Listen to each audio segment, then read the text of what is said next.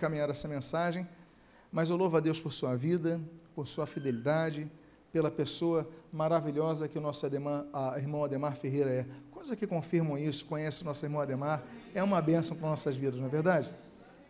Então nós vamos fazer uma oração para trazer a mensagem desta manhã, cujo título é Porteiros. A quem Deus confia o cuidado de sua obra. Convido a que você abra a sua Bíblia no primeiro livro das Crônicas Reais, capítulo de número 9.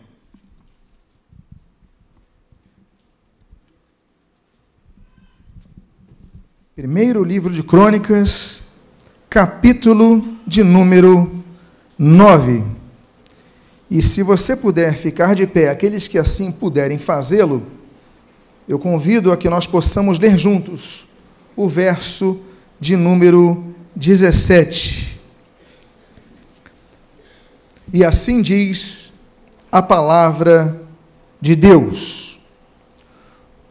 Os porteiros, e aí você vê o termo em hebraico, shoer, Salum, Acube, Talmon e Aimã. E os irmãos deles, Salum era o chefe. Oremos. Pai amado, lemos a tua santa e preciosa palavra e pedimos, Deus, fala conosco nesta manhã. Edifica a nossa alma, fortalece a nossa fé. E o que nós pedimos, nós o fazemos agradecidos em nome de Jesus. Amém. E amém. Os irmãos podem sentar. O texto da palavra de Deus está falando dos porteiros do tabernáculo.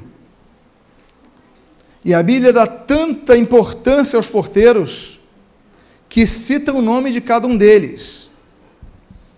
O termo porteiros, eu coloquei o hebraico aí, shower, não apenas significa aquele que abre a porta, mas aquele que guarda a porta. Ele protege a porta. Os guardas da porta, então, os porteiros, têm a função primeva, primária, inicial, de guardar a porta, guardar o acesso a determinado local. Não é qualquer um que vai entrar, existe um porteiro para filtrar a entrada. Olha, você pode entrar, você pode não entrar. Por isso, a Bíblia também o chama de uh, guarda real. Aliás, é interessante que no, no COB, na classificação, no, no CBO, classificação brasileira uh, de, de ocupações, o porteiro e o vigilante, o sentinela, ocupam o mesmo número de categoria, que é a categoria 5.174. Eles têm a mesma categoria, o, o vigia, o sentinela, do porteiro. Porque o porteiro está guardando a função inicial dele. Ele tem uma segunda função, o porteiro geralmente exerce, que é a função de zeladoria.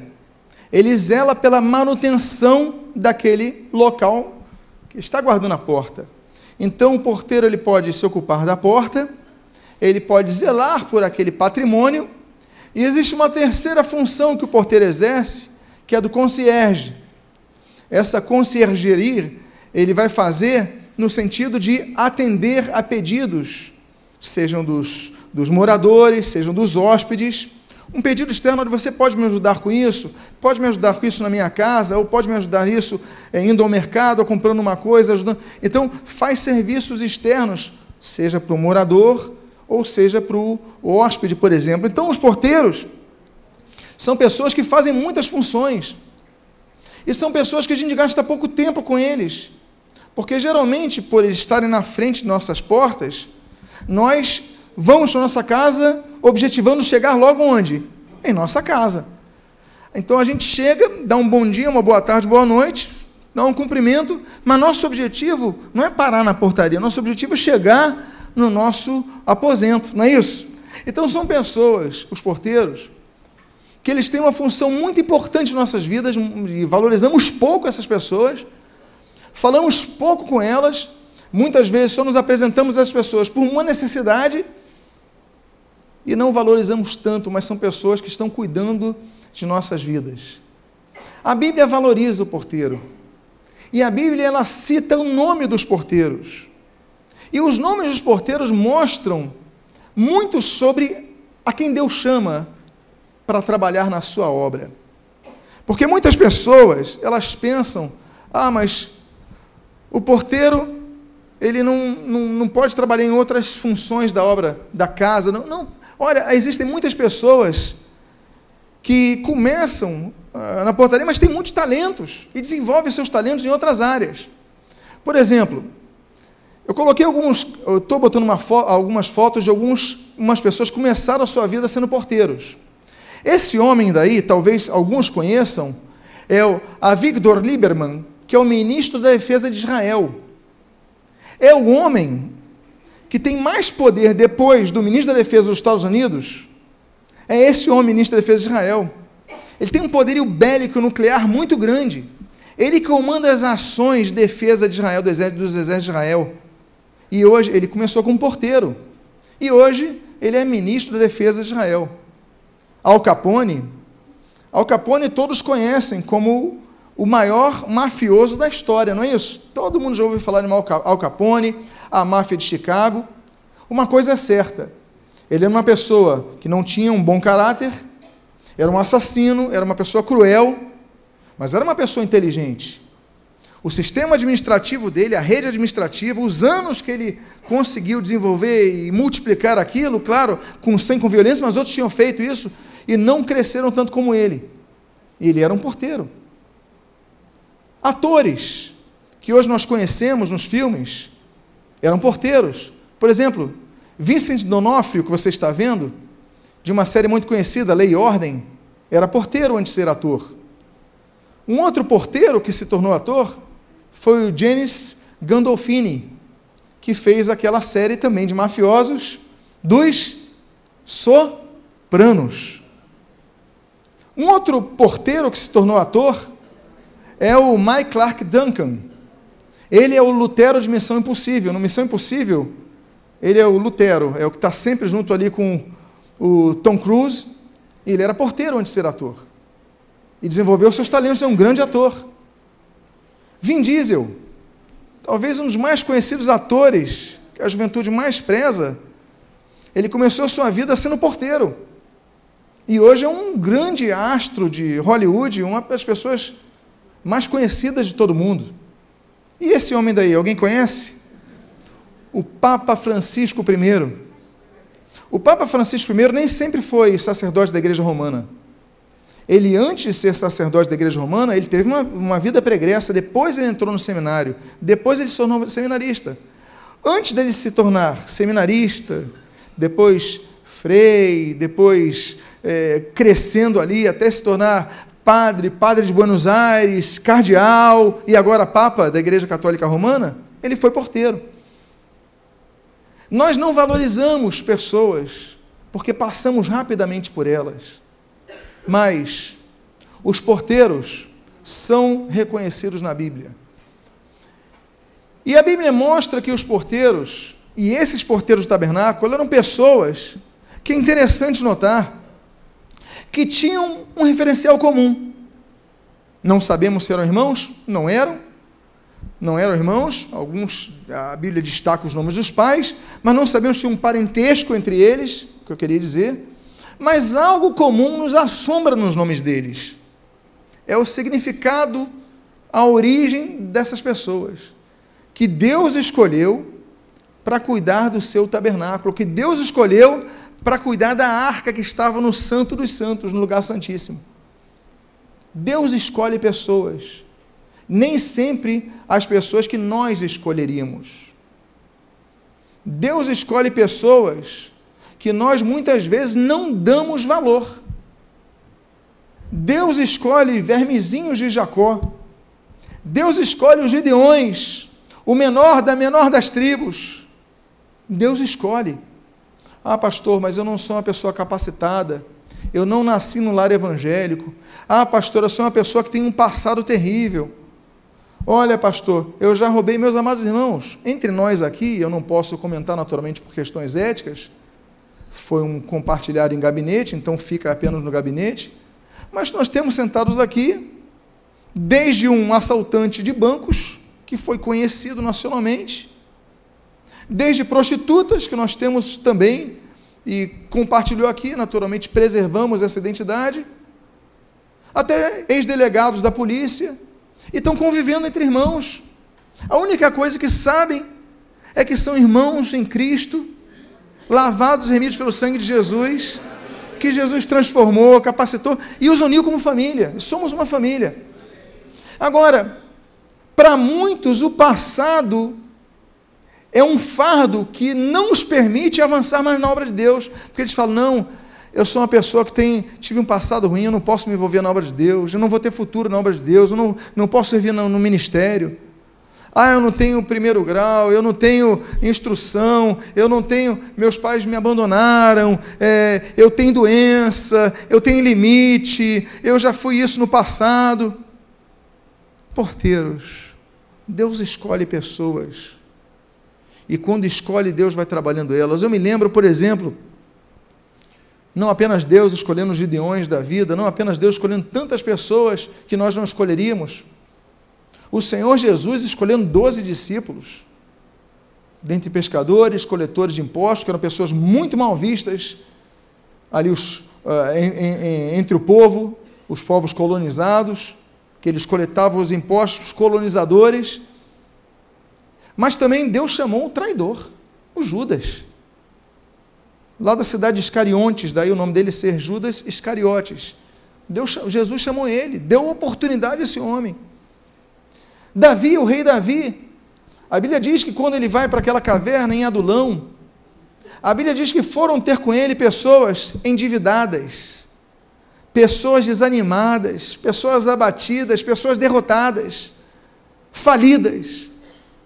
E esses homens se transformam nos valentes de Davi. Davi pega esses homens, ah, eu sou falido, Davi, eu perdi tudo, Davi, eu, eu, eu, eu, eu naufraguei na vida, mas na vida, não, mas você é o homem que eu quero. Porque Deus valoriza aqueles que o diabo quer colocar para baixo. Nosso Deus é um Deus que levanta, e nós começamos a ver a relação dos porteiros do tabernáculo, e nós vemos exatamente isso. Olha os nomes. Primeiro, a Bíblia diz nesse texto, do versículo 7, versículo 19, o seguinte: Os porteiros, Salum, começa com Salum. Salum, filho de Coré, filho de Abiasaf, filho de Corá, e seus irmãos da casa de seu pai, os coreitas. Meus amados irmãos, esse homem era descendente de Coré. Número 16 mostra que Coré fez uma das mais violentas rebeliões da história bíblica. Coré se levantou para derrubar Moisés. E o alastro foi tão grande que contaminou milhares de pessoas em Israel, a tal ponto de Deus, quando interveio contra a murmuração, abriu a terra e engoliu os murmuradores. Milhares morreram por causa da rebelião de Coré. Milhares de seus parentes Aí as pessoas falam, aí, os coraitas aí, os coreitas, não confia neles não, são descendentes de Coreia. Aí, ó, esse daí é descendente de Coreia, não confia nele não. Aí Deus fala, olha, Salum, Salum vai ser porteiro, vai cuidar da minha casa. Eu quero esse homem, mas peraí, ele é descendente de um murmurador. Meus amados irmãos, a Bíblia fala sobre tanto murmuração. Em 1 Samuel capítulo 15, versículo 23, a Bíblia diz que a murmuração, a rebelião é como o pecado de o quê? Feitiçaria.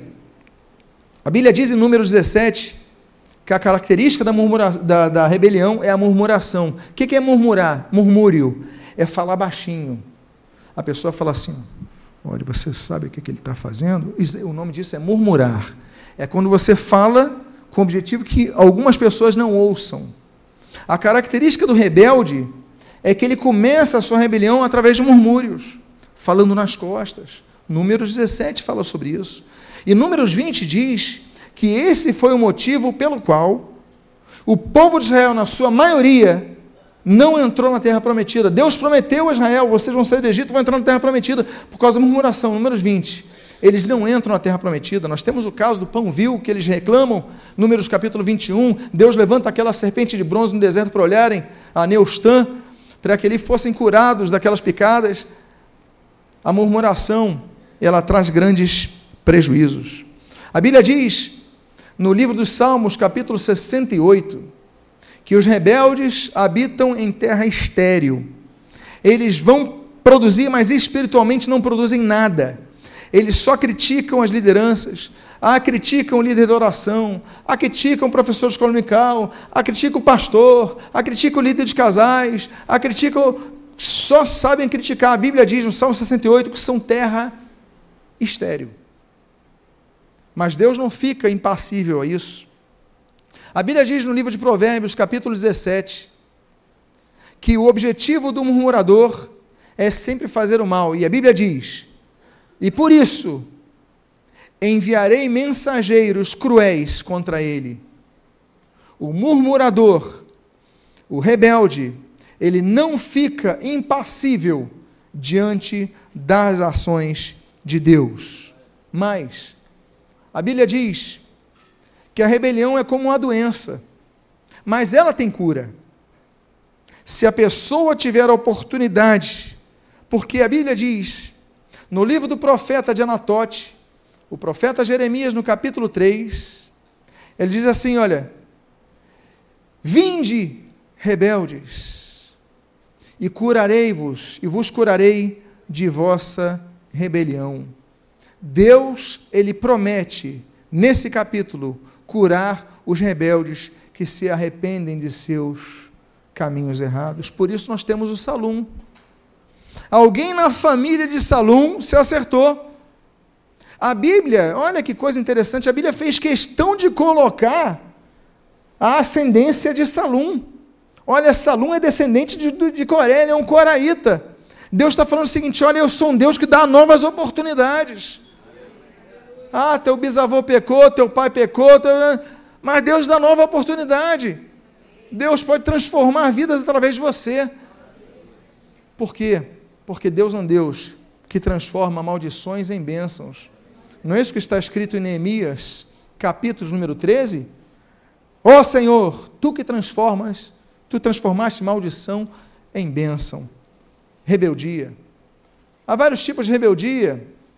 Ezequiel, por exemplo, no capítulo 2, fala que existem nações rebeldes.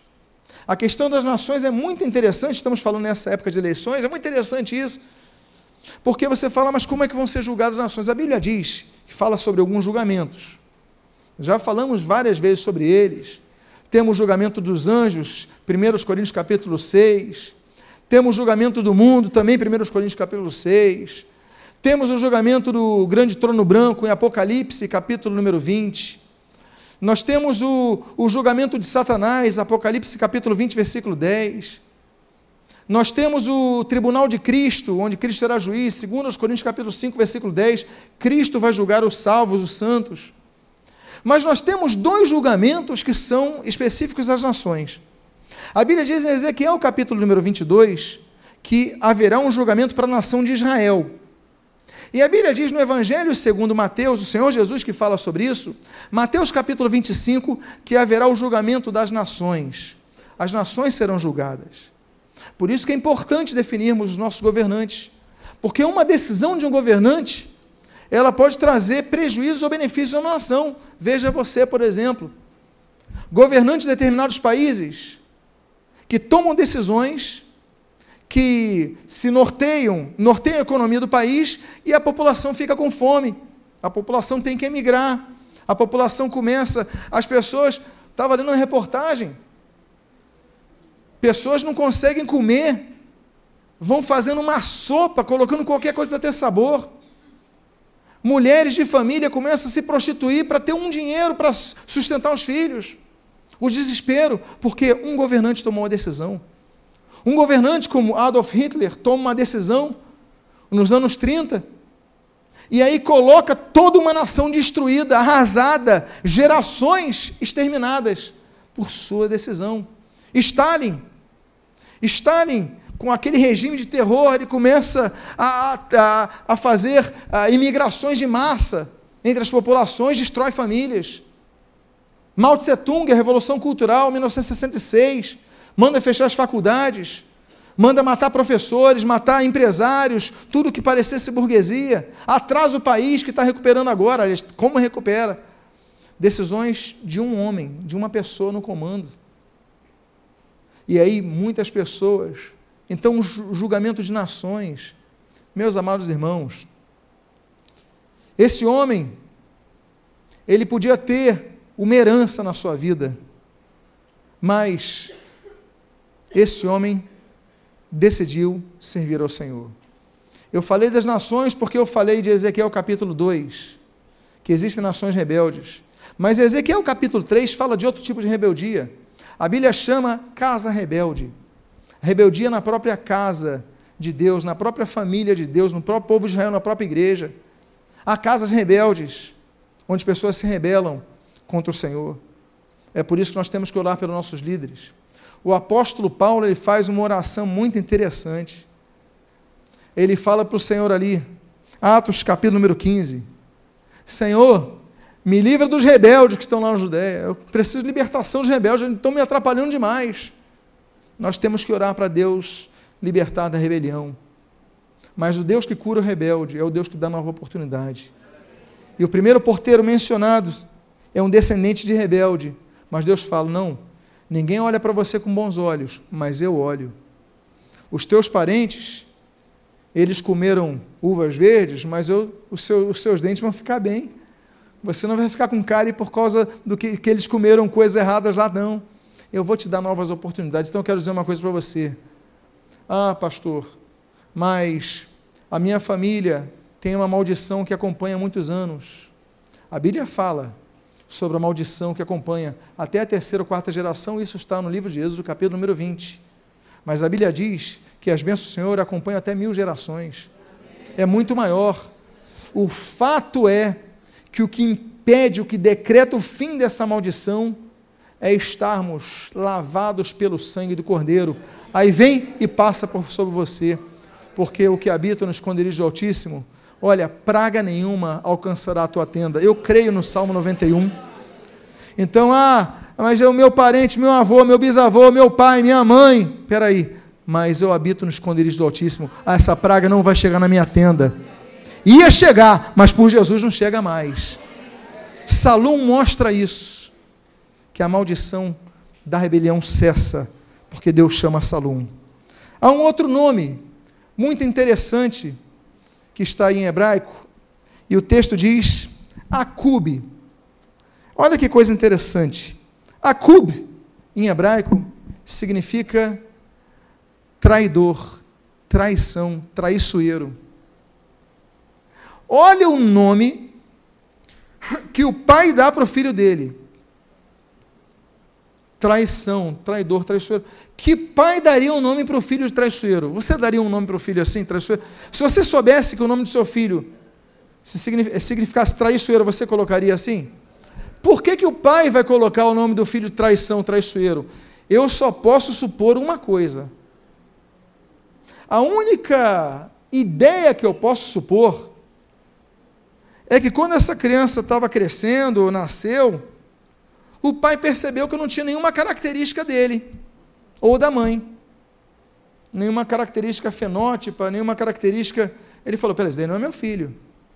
Então esse daí é fruto de traição. Deve ter tido algum problema lá atrás. Porque para botar o nome de, do filho traiçoeiro, traidor, na infância, pode ter tido outro motivo, mas eu não consigo alcançar. O fato é que traição é algo que machuca demais, não é verdade? Quem já foi traído sabe como dói. Aliás, na face da terra, a primeira família, ela tem uma tragédia. E essa tragédia se pauta na traição entre dois irmãos. Quem traiu Abel? Caim. A primeira traição acontece dentro da família. Olha que cena triste, dois irmãos. Traição. Nós temos a traição também muito triste A traição que se encontra em Gênesis capítulo 34, a traição de, eh, de, de, aos siquemitas, Simeão e Levi, eles traem os siquemitas para vingar Diná. E aí nós temos outra traição, eles se movendo para matar outras pessoas, coisa triste. Miriam, Números capítulo 15, Coré, Números capítulo 16, tantas traições. A Bíblia diz em Deuteronômio capítulo 13 que os falsos profetas são traidores. A Bíblia fala sobre isso. Nós temos, por exemplo, 1 Samuel capítulo 23, a traição dos Zifeus. Os Zifeus chegaram para Saul e falaram: Olha, Saul está procurando Davi, tá, ele está com a gente, está lá, pode ir lá, o Senhor vai encontrar. Davi confiou nos Zifeus, mas os Zifeus, eles deduraram Davi traidores, não ficará barato. Joabe e Abner, já em, em 2 Samuel, Joabe, Abner, vem cá, quero conversar contigo em particular. Ah, mas estou com o meu pessoal aqui, meu grupo. Não, não, uma conversinha contigo rápido. Quando chega ali, enfia a faca no seu estômago e mata Abner. Traição. Aitofel.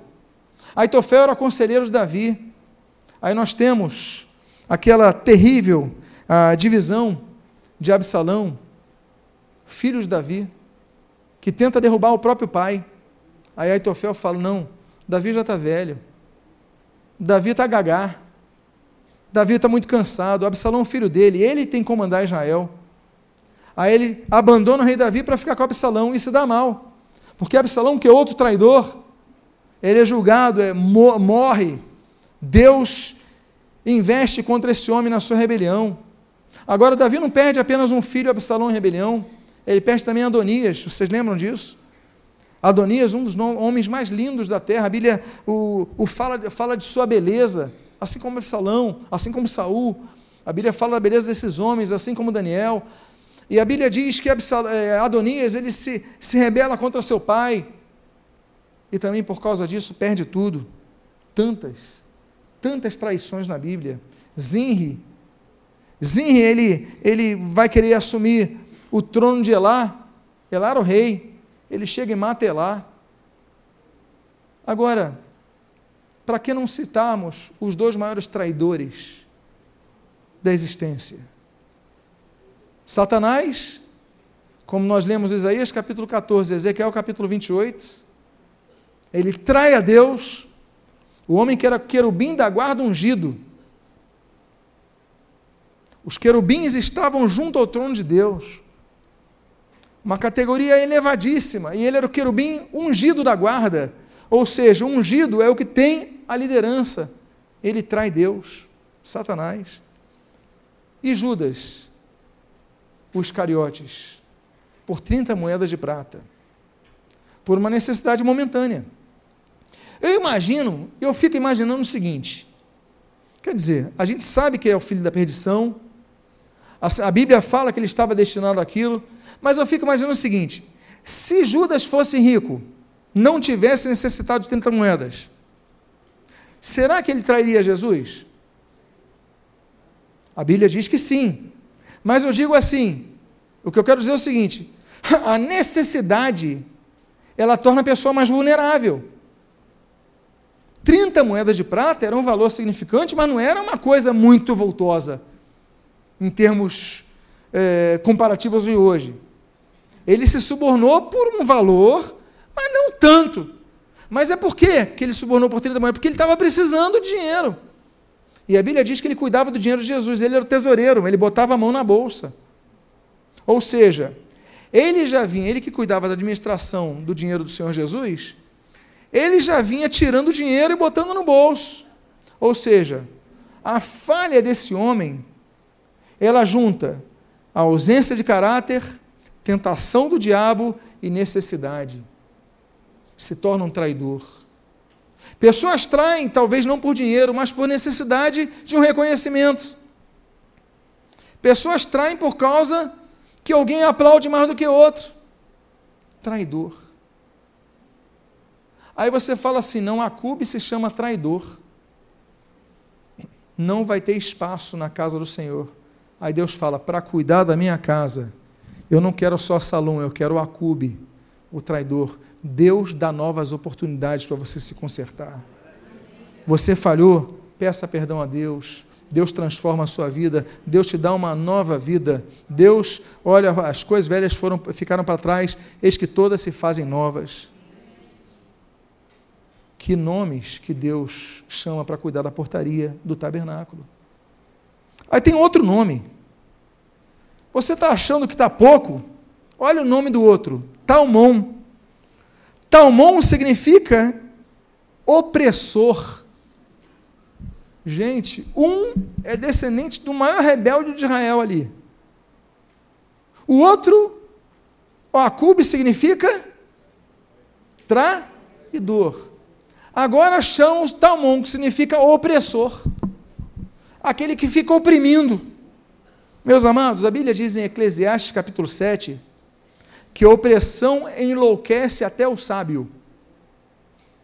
Você é uma pessoa sábia, você é uma pessoa sensata, você é uma pessoa correta, você é uma pessoa prudente.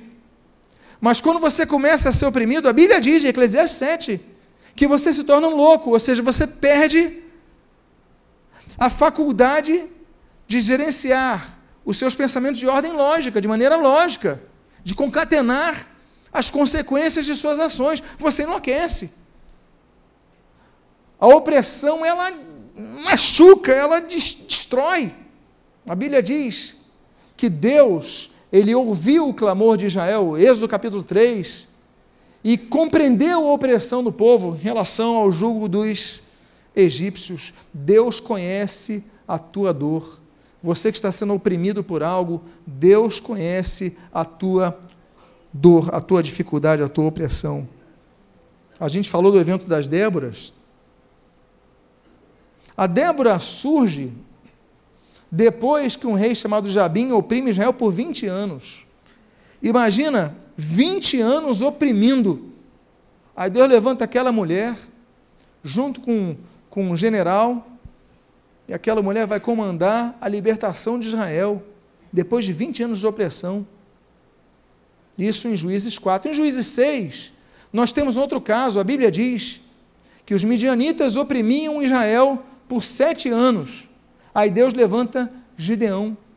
E aí Gideão, ele traz libertação da opressão. Deus levanta pessoas para nos libertar da opressão. Deus, ele tem muitas maneiras de libertar de opressão, e uma delas é levantar pessoas que estejam ao seu lado. A pessoa que está do seu lado pode ser um agente de Deus para abençoar a sua vida, para você se libertar de uma opressão. Sabia disso? Agora, nós temos que entender que há vezes que nós vivemos uma opressão porque Deus nos permitiu. Não só as permissões, como nós vemos em Jó, todo o capítulo de Jó, mas principalmente capítulo 1, capítulo 2. Mas, por exemplo, nós vemos o caso de Neemias, capítulo 4. Neemias, capítulo 4, a Bíblia diz que por causa da desobediência, Deus levou o seu povo para ser oprimido. É o que nós vemos em muitos casos dos reis. Você leu o rei, olha, fez bom o que era reto perante o Senhor, mas daqui andou errado nos caminhos do Senhor, aí Deus vai e envia opressão, não é isso? Há situações que nós estamos vivendo uma opressão porque Deus não apenas permitiu, mas porque Deus enviou duas coisas diferentes. São duas coisas diferentes. As duas com Deus no centro, mas uma coisa Deus permitiu, o diabo falou: Olha, eu quero oprimir essa vida. Aí Deus fala: vai lá, não toca nisso, não toca naquilo. Deus é soberano. Mas outra coisa, estão andando em desobediência. Eu vou oprimir essas vidas. Eu vou enviar o diabo para oprimir. Eu vou, Deus envia espírito de mentira. Deus envia, a Bíblia diz, fala sobre essas coisas. Deus envia anjos para julgarem o povo. Falamos de povos, de nações. E Sodoma e Gomorra? E Sodoma e Gomorra? Deus envia dois anjos para destruir. A questão de Senaqueribe, que destrói, um anjo destrói o exército. Deus envia muitas vezes opressão. E a gente fala, o diabo está me oprimindo. Às vezes o diabo está sendo instrumento de Deus para te oprimir. Por isso que é importante, em toda, nós lembrarmos sempre do Salmo de número 9, por exemplo, um deles. Que Deus é o nosso é, socorro, nosso refúgio, bem presente no meio da opressão, da tribulação. É por isso que nós temos que orar como o salmista do Salmo 119. Senhor, livra-me da opressão. Senhor, livra-me da opressão. E é interessante que Jesus, a primeira vez que Jesus ele entra naquela sinagoga citada nas Escrituras, lá em Nazaré, lembra Nazaré, terra da mãe dele, onde ele vai ser criado, que Jesus nasce em Belém. Mas ele nasce em Belém por uma questão contextual, daquela questão do censo e tal. Mas ele é criado ali naquela região de Nazaré, mais no norte de Israel. Ele é nortista. Aí ele vai lá, ele entra na sinagoga de, de, de Nazaré. Em Lucas capítulo 4, a Bíblia diz que Jesus pega aquele rolo, abre no livro de Isaías, e nós sabemos hoje que é o Isaías número 61. Aí ele fala: O Espírito do Senhor está sobre mim, pelo qual me ungiu para evangelizar os pobres, enviou-me para proclamar libertação aos cativos, restauração à vista aos cegos e libertar os oprimidos. A função do Evangelho, a função de Cristo, a função da igreja é levar a mensagem de libertação da opressão. Aí Deus pega um porteiro chamado Talmon, opressor. Um porteiro, filho de rebeldes, neto, bisneto de rebeldes. O outro porteiro, traidor. O outro porteiro, opressor. Aí tem outro porteiro. A Bíblia diz aí, e a irmã e os irmãos dele. Meus amados irmãos, Arrimã significa sobre os meus irmãos. Disputa familiar sobre os meus irmãos. Ou seja, eu quero ficar acima dos meus irmãos. Eu sei que não tem ninguém aqui na igreja que é assim. Graças a Deus. Porque quem não é da igreja, às vezes tem competição tão grande na família, que às vezes você luta na tua casa só para mostrar para os teus pais que você é melhor que teu irmão. Eu sei que não é o seu caso, mas alguém conhece gente assim? Ainda bem que não é o seu. Diga para a pessoa que está do seu lado, ainda bem que não é o seu caso.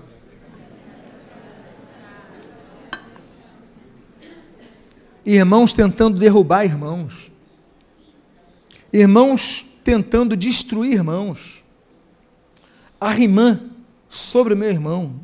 Nós temos casos assim, nós citamos o primeiro caso de assassinato da história, Caim mata quem? O seu irmão. Família, disputa.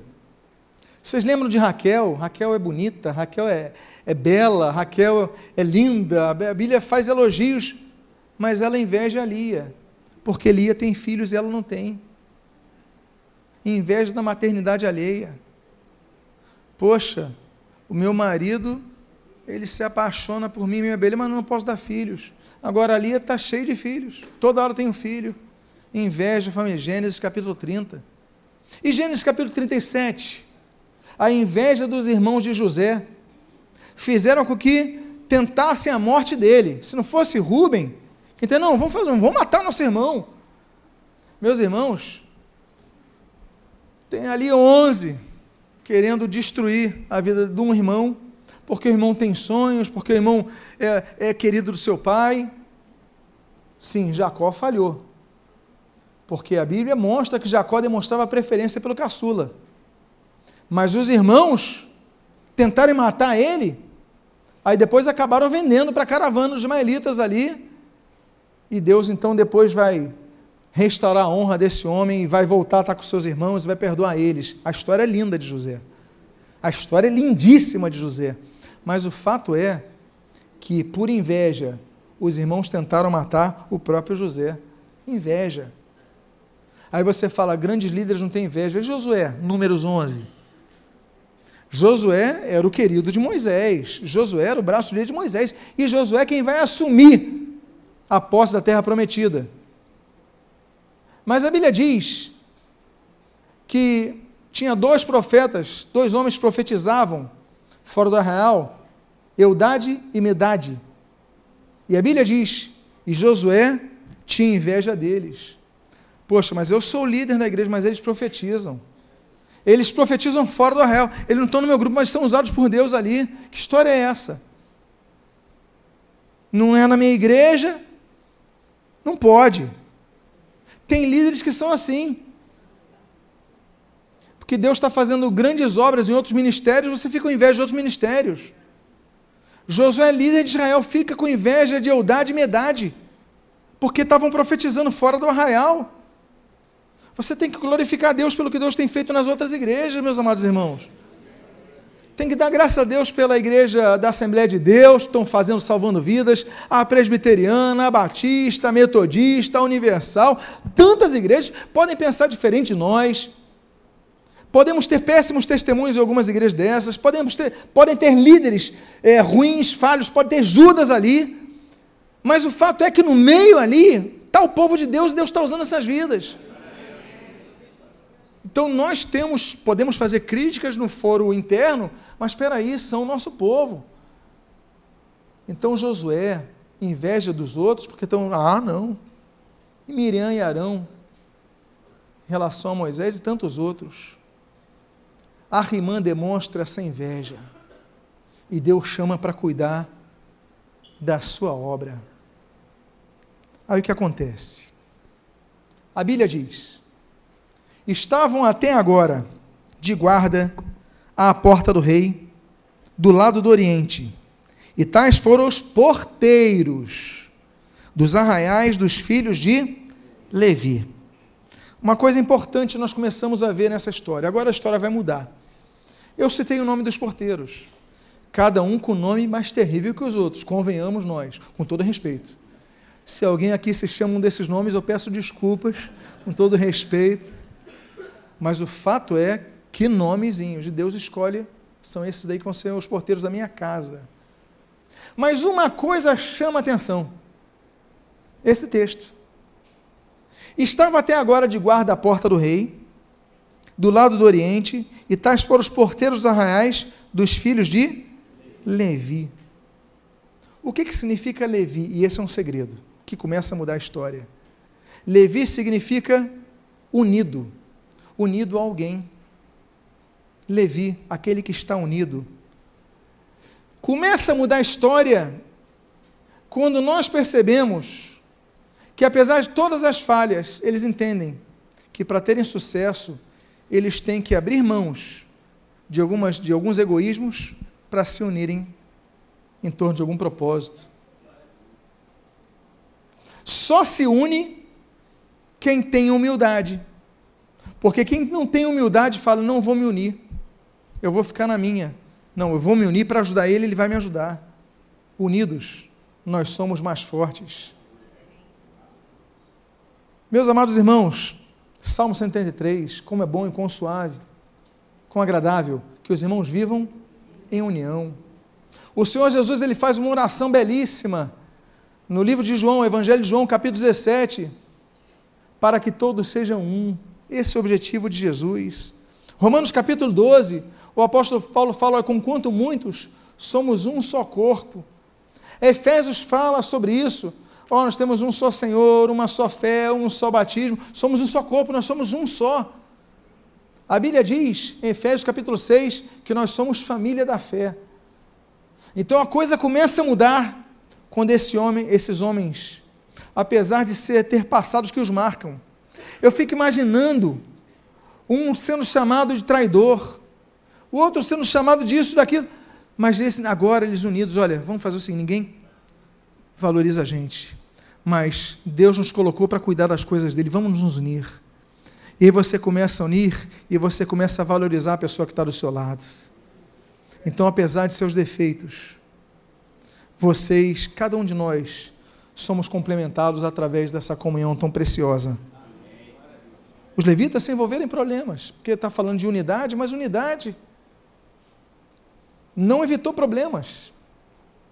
Coré era levita. E aí, antes de morrer, o pai dele, ele faz uma coisa muito feia. A gente fala de Jacó, um dos patriarcas, a gente valoriza Jacó, é o Israel, pessoa maravilhosa. Mas uma das coisas mais feias que esse Jacó faz, esse Israel faz, acontece antes dele morrer. Jacó, quando vai morrer, assim como todo pai, ele reúne seus filhos para abençoar os seus filhos. Ele pega os seus filhos, coloca a mão na cabeça e vai abençoando.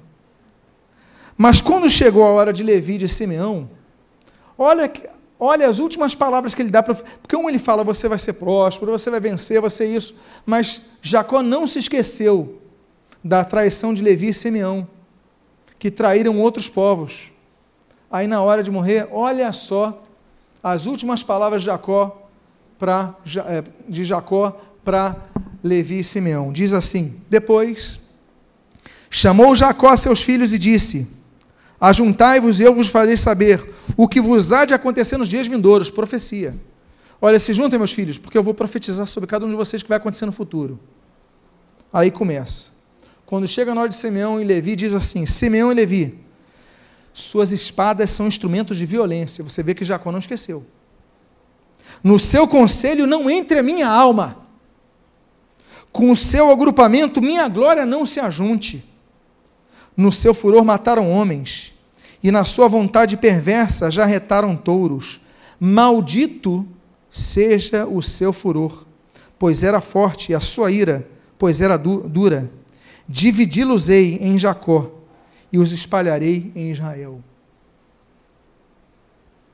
Jacó morreu com mágoas da traição de Levi e Simeão, que foram fazer uma aliança com os siquemitas e mataram os siquemitas todinhos, para vingar Diná, que tinha sido violentada. Jacó não esqueceu, vocês são violentos. Levi, você é violento, você usou a espada. Então é o seguinte, maldito, você vai ser maldito. Essa tua fúria vai trazer maldição para você. E eu digo como teu pai. E digo mais: vocês vão ser divididos nessa terra e vão ficar espalhados. Meus amados irmãos, você gostaria que a última palavra de seu pai fosse essa para você? Eu fico imaginando quantas noites Levi e Simeão ficaram sem dormir por essa maldição do pai, que tinha muito peso. Aí você podia falar, eu volto à questão dos porteiros. Levi tem um nome bonito, unidade. Agora, tem um passado ruim. Mas Deus, ainda assim, olha para os levitas e muda essa maldição em bênção. Em primeiro lugar, todos os porteiros eram levitas. Hoje a igreja evangélica criou uma categoria que não é é uma novidade bíblica, porque ele diz o seguinte: uma, ah, eles são levitas. Que, que muitos pastores querem dizer? Eles são músicos. Como se associassem músicos a levitas. Não, os músicos eram levitas, mas os porteiros eram levitas, os carregadores eram levitas, não eram só os músicos. Hoje em dia, os diáconos seriam os levitas daquela época. Gente não pode afunilar a coisa. Agora, se Corela é levita, Moisés também era levita. E Deus usou Moisés. E o que eu acho mais bonito é que, apesar de Jacó ter amaldiçoado os levitas, Moisés já está quase morrendo. Ele morre no capítulo 34 de Deuteronômio. No capítulo 33 de Deuteronômio, ele chega para os levitas e traz uma palavra que vai mudar a vida dos levitas. Eles não estavam eles não estavam amaldiçoados pelo seu pai? Aí Moisés chega, bom, eu sou autoridade espiritual aqui, eu vou mudar isso.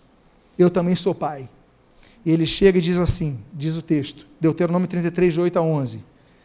De Levi disse, dá, ó Deus, o teu turim, tumim e o teu urim para o homem, teu fidedigno, que tu provaste maçar, guardou a tua palavra e observou tua aliança.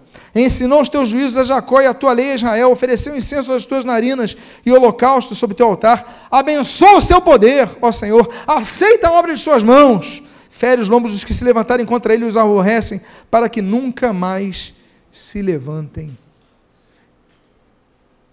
A Bíblia diz, Neemias capítulo 13, versículo 2: Deus transforma a maldição em bênção. O pai biológico, que era a autoridade espiritual sobre a vida de Levi, amaldiçoou eles. Mas o pai espiritual dos levitas falou: Eu vou reverter isso. Ele levanta as mãos e fala: Você vai ser abençoado. Abençoa, Senhor, a vida deles.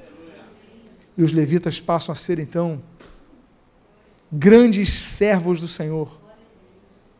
E esse homem quebra essa maldição em bênção. O que eu quero dizer é o seguinte: podem ter te amaldiçoado, podem ter falado coisas terríveis contra você. Olha, você não vai dar em nada, você é um derrotado, você é um arruinado, você já faliu dez vezes, Você tentou, não conseguiu. Mas basta Deus levantar a mão e falar: Eu vou te abençoar, que todo o inferno vai ser sacudido, porque vai ter que se render à vontade soberana de Deus. Você é abençoado. Diga à pessoa que está do seu lado: Não importa o teu passado, Deus te abençoa para o teu futuro.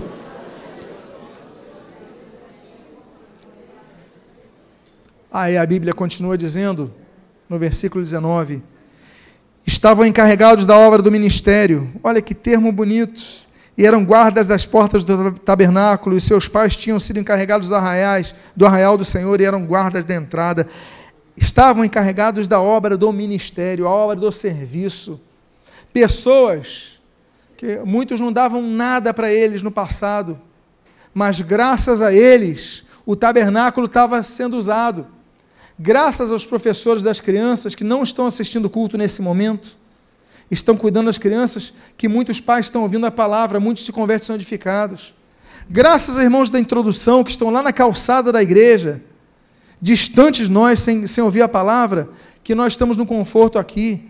Graças a irmãos que estão trabalhando para servir na obra de Deus, que nós passamos como passamos nossos porteiros, dando bom dia, boa tarde, boa noite, não damos atenção, mas estão servindo na casa do Senhor, graças a Ele, o serviço da obra do ministério está sendo feita. E Deus pega essas pessoas que muitos não dão valor. Aí, Deus mostra que há organização nisso. Não é cada um por si. A Bíblia diz: Salom era o chefe, tinha liderança. Salom era o líder dos porteiros.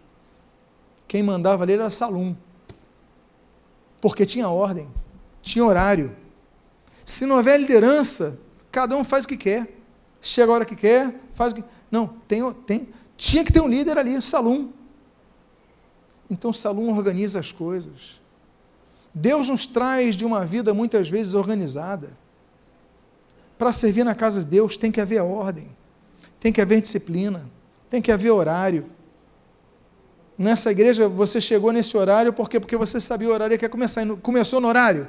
Começou no horário, termina no horário. As pessoas escaladas cumprem os seus horários.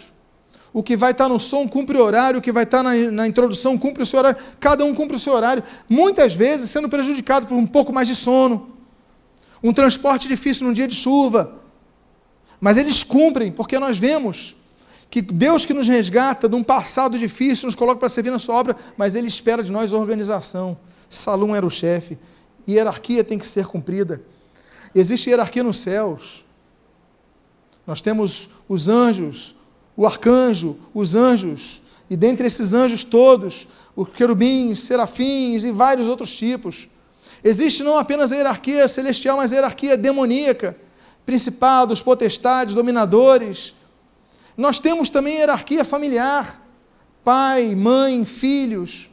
Nós temos hierarquia acadêmica, professores, alunos.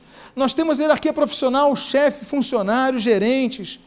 O mundo é organizado em hierarquia porque é um reflexo do que existe no mundo espiritual. A hierarquia é necessária para que haja ordem, para que se alcance alguma coisa, senão aquela unidade levítica não existe. Aí, nós temos o grande segredo. O grande segredo começa com a unidade. Aí passa pela organização, porque se houver unidade e não houver organização, a coisa não anda. Somos unidos, mas fica batendo papo, ninguém vai para a porta. Agora, o segredo, o terceiro segredo do trabalho dos porteiros, é o segredo para a nossa vida. Quem quer o segredo para a vida aqui? O segredo para a sua vida. Quem quer ouvir esse segredo para a sua vida? Quem quer saber o segredo, a chave da vida? Olha só, o que, que diz esse texto? Finéias, filho de Eliasar, pois regia nesse templo, e o Senhor era com ele. Esse é o segredo da vida. Deus está conosco. Esse é o segredo da vida. A presença de Deus. Da presença de Deus, Adão e Eva se esconderam. Gênesis 3. Gênesis 4, a presença de Deus, Caim tentou fugir, não conseguiu. Da presença de Deus, A presença de Deus, Enoque foi chamado, Gênesis capítulo 5. A presença de Deus, Gênesis capítulo 17. Abraão foi convocado, entra na minha presença. Gênesis 26 mostra que Isaac estava na terra dos filisteus, ali chamada Gerar, e Deus fala assim: Olha, Isaac, eu sou o Deus do teu pai Abraão. Não temas, porque eu estou contigo. Diga para a pessoa que está ao seu lado, não tema, porque Deus está contigo. Ah, pastor, mas eu estou cansado. Aí nos lembramos de Êxodo 33. Olha o cansaço de Moisés. Ele desce do Monte Sinai com as tábuas. O pessoal ali está com bezerro de ouro. Moisés está cansado. Aí Deus fala assim: Moisés, a minha presença irá contigo, e assim te darei descanso. No Senhor nós temos conforto, nós temos descanso. Por isso, como diz o Salmo 114, diante da presença de Deus, a terra treme. É por isso que o salmista no Salmo 139 diz: Para onde me ausentarei da tua presença? Para onde eu fugirei da tua face? E um dos textos mais lindos da Bíblia, de Isaías 43, a Bíblia diz: Não temas, porque eu te remi. Eu te chamei pelo teu nome. Não temas, porque eu sou contigo. As pessoas podem ter desistido de você, mas Deus não desistiu de você. Te chamou para ser porteiro da casa dele, te chamou para servi-los. Meus amados irmãos, eu caminho para os últimos textos. Registrado o versículo 21, quando nós lemos Zacarias filho de Meselemias, era o que? Porteiro da entrada da tenda da congregação, Zacarias. Zacarias. Você sabe o que significa Zacarias? Deus se lembra. Deus lembra. Deus lembra das tuas promessas, das promessas que fez a você, Deus lembra. Salomão, segundo Crônicas capítulo 6, quando ele está inaugurando o templo, ele fala: Lembra-te, Senhor, lembra-te, Senhor, das misericórdias que usaste para com Davi, o meu pai. Porque Deus foi prometido misericórdia a Davi. Salomão está inaugurando o templo, lembra da misericórdia que fez para ele. Eu quero ser continuador dessa tua misericórdia. lembramos Neemias, Neemias capítulo número 13, quando ele fala assim: Lembra-te, Senhor, e me perdoa. Lembra, eu preciso do teu perdão, lembra-te de mim. Nos lembramos do texto de Isaías 38. Que texto lindo. O rei Ezequias está enfermo. O rei Ezequias vai morrer. O rei Ezequias ele fala uma coisa. Lembra-te, Senhor, ele está morrendo. Lembra-te, Senhor, que eu tenho andado com integridade na tua presença, o meu caminho tem sido reto diante de ti. Lembra-te, Senhor, de mim. E a Bíblia diz que ele começa a chorar. E nesse momento o profeta Isaías está saindo. E nesse momento o profeta Isaías ele é redirecionado para voltar a Ezequias e vai a Ezequias. E ali Ezequias recebe a comunicação Deus estende mais 15 anos da vida do rei Ezequias, porque ele pediu para Deus se lembrar. E Ezequias vive mais 15 anos. Olha, meus amados nós sabemos pelo livro de Jó, capítulo número 14, que os nossos dias nessa terra já estão contados. Nós não podemos acrescentar um dia. Aquele que, que vai morrer daqui a 50 anos, vai morrer daqui a 50 anos. Não 51 nem 49. Quando há uma morte, a gente sabe, esse dia é o que a Bíblia diz em Jó 14. Deus definiu agora. A Bíblia diz, no livro de Provérbios, capítulo 3, no versículo 16, que o estender da vida está nas mãos de Deus. Ou seja, Deus já definiu nossos dias, mas Ele pode estendê-los. E é o que nós vemos em Isaías 38. Deus chega e fala: Ezequias, eu vou te dar mais 15 anos de vida. Por quê? Porque ele andou de maneira reta diante do Senhor, mas outros também andaram de maneira reta.